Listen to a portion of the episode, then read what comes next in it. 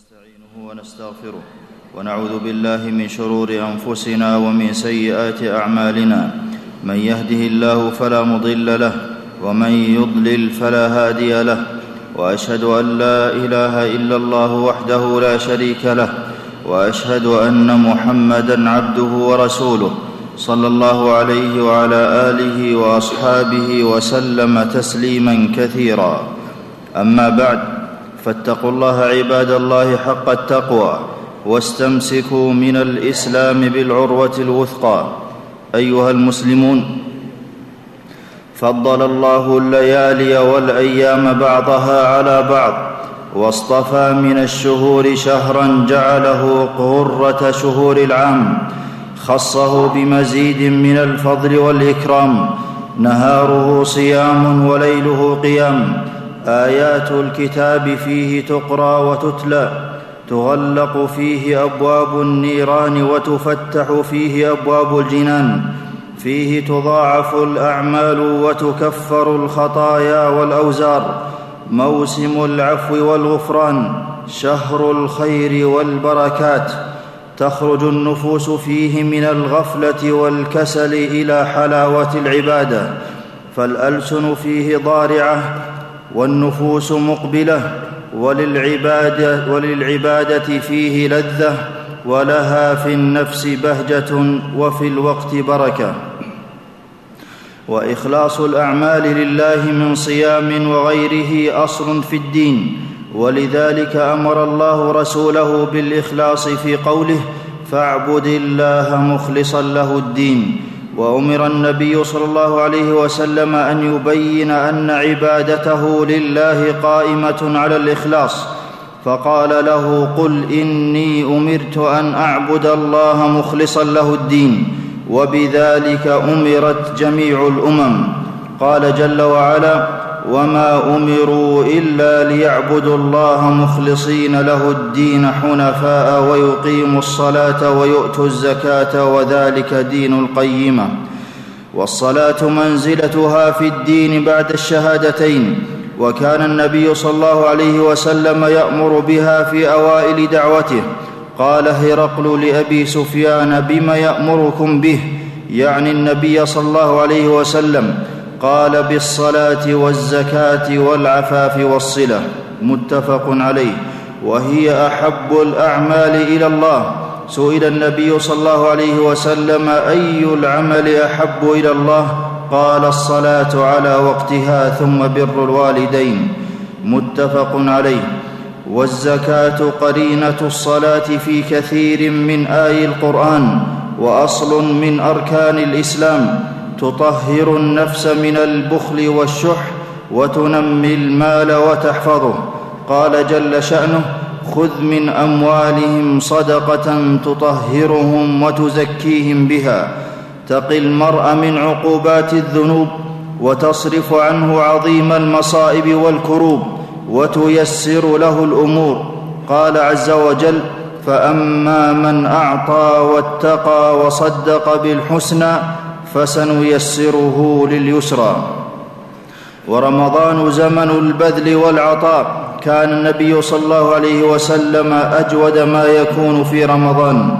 وكل إنفاق فهو مخلوف عند الله وقرض مسترد. والمال يزيد بالصدقة ولا تنقصه. والمرء في صدقته يوم القيامة. في رمضان عبادات تكفر الخطايا. فصيامه يغفر الزلات والأوزار. قال عليه الصلاة والسلام من صام رمضان إيمانا واحتسابا غفر له ما تقدم من ذنبه. متفق عليه. ومن حافظ على صيامه كان وقاية له من النار. قال عليه الصلاة والسلام الصيام جنة. متفق عليه. قال ابن حجر رحمه الله إذا كف نفسه عن الشهوات في الدنيا كان ذلك ساترا له من النار في الآخرة. ومن صلى في ليله غفر له ما تقدم من ذنبه. قال عليه الصلاة والسلام من قام رمضان ايمانا واحتسابا غفر له ما تقدم من ذنبه. متفق عليه. قال النووي رحمه الله والمراد بقيام رمضان صلاة التراويح. شهر مبارك العمرة فيه تعدل حجة. قال عليه الصلاة والسلام لامرأة من الأنصار ما منعك أن تحجين معنا؟ قالت كان لنا ناضح فركبه أبو فلان وابنه لزوجها وابنها وترك ناضحا ننضح عليه. قال فإذا كان رمضان اعتمري فيه فإن عمرة في رمضان حجة. رواه البخاري. قال ابن الجوزي رحمه الله فيه أن ثواب العمل يزيد بزيادة شرف الوقت كما يزيد بحضور القلب وبخلوص القصد. وكتاب الله الكريم أنزل في رمضان شهر رمضان الذي أنزل فيه القرآن هدى للناس وبينات من الهدى والفرقان وهو زمن الإكثار من تلاوته. كان جبريل عليه السلام يدارس النبي صلى الله عليه وسلم فيه وكلما تلا المسلم كتاب الله ارتقى في الجنة. قال عليه الصلاة والسلام يقال لصاحب القرآن اقرأ وارق ورتل كما كنت ترتل في الدنيا فإن منزلتك عند آخر آية تقرأها. رواه أحمد. والدعاء مفتاح الفرج وسلم الصعود للخيرات والله تفضل بإجابة دعوة الصائم. قال عليه الصلاة والسلام ثلاثة لا ترد دعوتهم. الصائم حتى يفطر والإمام العادل ودعوة المظلوم يرفعها الله فوق الغمام ويفتح لها أبواب السماء ويقول الرب وعزتي لأنصرنك ولو بعد حين. رواه الترمذي. ومن كرم الله أنه يزيد الفضائل في رمضان فجعل العشر الأواخر منه صفوة الشهر. ففيه ففيها ليلة العبادة فيها تعدل عبادة ألف شهر ولقدرها عند الله يكثر تنزل الملائكة في هذه الليلة لكثرة بركتها والملائكة يتنزلون مع تنزل البركة والرحمة. وكان عليه الصلاة والسلام يعتكف في العشر الأواخر يتحرى ليلة القدر قالت عائشة رضي الله عنها كان النبي صلى الله عليه وسلم يعتكف في العشر الأواخر من رمضان حتى توفاه الله. متفق عليه. قال ابن بطال رحمه الله فهذا يدل على أن الاعتكاف من السنن المؤكدة لأنه مما واظب عليه النبي صلى الله عليه وسلم فينبغي للمؤمنين الاقتداء في ذلك بنبيهم. ففي الاعتكاف ففي الاعتكاف قطع العلائق عن الخلائق للتفرغ لعبادة الخالق. وإذا قويت الصلة بالله رضي الرب عن العبد قال ابن شهاب رحمه الله عجبا للمسلمين تركوا الاعتكاف والنبي صلى الله عليه وسلم لم يتركه منذ دخل المدينة كل عام في العشر الأواخر حتى قبضه الله.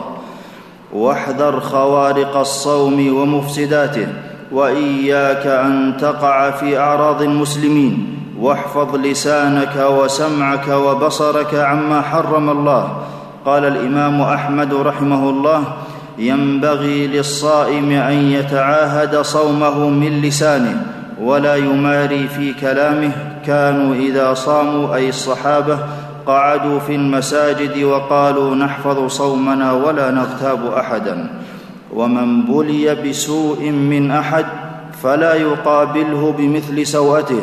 قال عليه الصلاة والسلام فإذا كان يوم صوم أحدكم فلا يرفث ولا يسخط. فإن سابه أحد أو شاتمه فليقل إني صائم. رواه البخاري. أعوذ بالله من الشيطان الرجيم. وسارعوا إلى مغفرة من ربكم وجنة عرضها السماوات والأرض أعدت للمتقين. بارك الله لي ولكم في القرآن العظيم. ونفعني الله وإياكم بما فيه من الآيات والذكر الحكيم. أقول قولي هذا وأستغفر الله لي ولكم ولجميع المسلمين من كل ذنب فاستغفروه إنه هو الغفور الرحيم. الحمد لله على إحسانه والشكر له على توفيقه وامتنانه وأشهد أن لا إله إلا الله وحده لا شريك له تعظيما لشأنه وأشهد أن نبينا محمدا عبده ورسوله صلى الله عليه وعلى آله وأصحابه وسلم تسليما مزيدا. أيها المسلمون دواء القلب في خمسة أشياء قراءة القرآن بالتدبر وخلو البطن وقيام الليل والتضرع عند السحر, عند السحر ومجالسة الصالحين. وليكن لك في شهر الصوم عمل وتهجد وقرآن. فاجعل شهر صومك عملا متواصلا ضد شهوات النفس وانقطاعا إلى الله بالعبادة والطاعة ومدارسة لآيات التنزيل وقياما مخلصا بالليل فهو موسم التوبة والإنابة وباب التوبة مفتوح وعطاء ربك ممنوح فبادر بالعودة إلى الله واطرق بابه وأكثر من استغفاره واغتنم زمن الأرباح فأيام المواسم معدودة وأوقات الفضائل مشهودة وفي رمضان كنوز غالية فلا تضيعها باللهو واللعب وما لا فائدة فيه. واللبيب من نظر في حاله وفكر في عيوبه وأصلح نفسه قبل أن يفجأه الموت. ثم اعلموا أن الله أمركم بالصلاة والسلام على نبيه فقال في محكم التنزيل إن الله وملائكته يصلون على النبي. يا أيها الذين آمنوا صلوا عليه وسلموا تسليما. اللهم صل وسلم وبارك على نبينا محمد.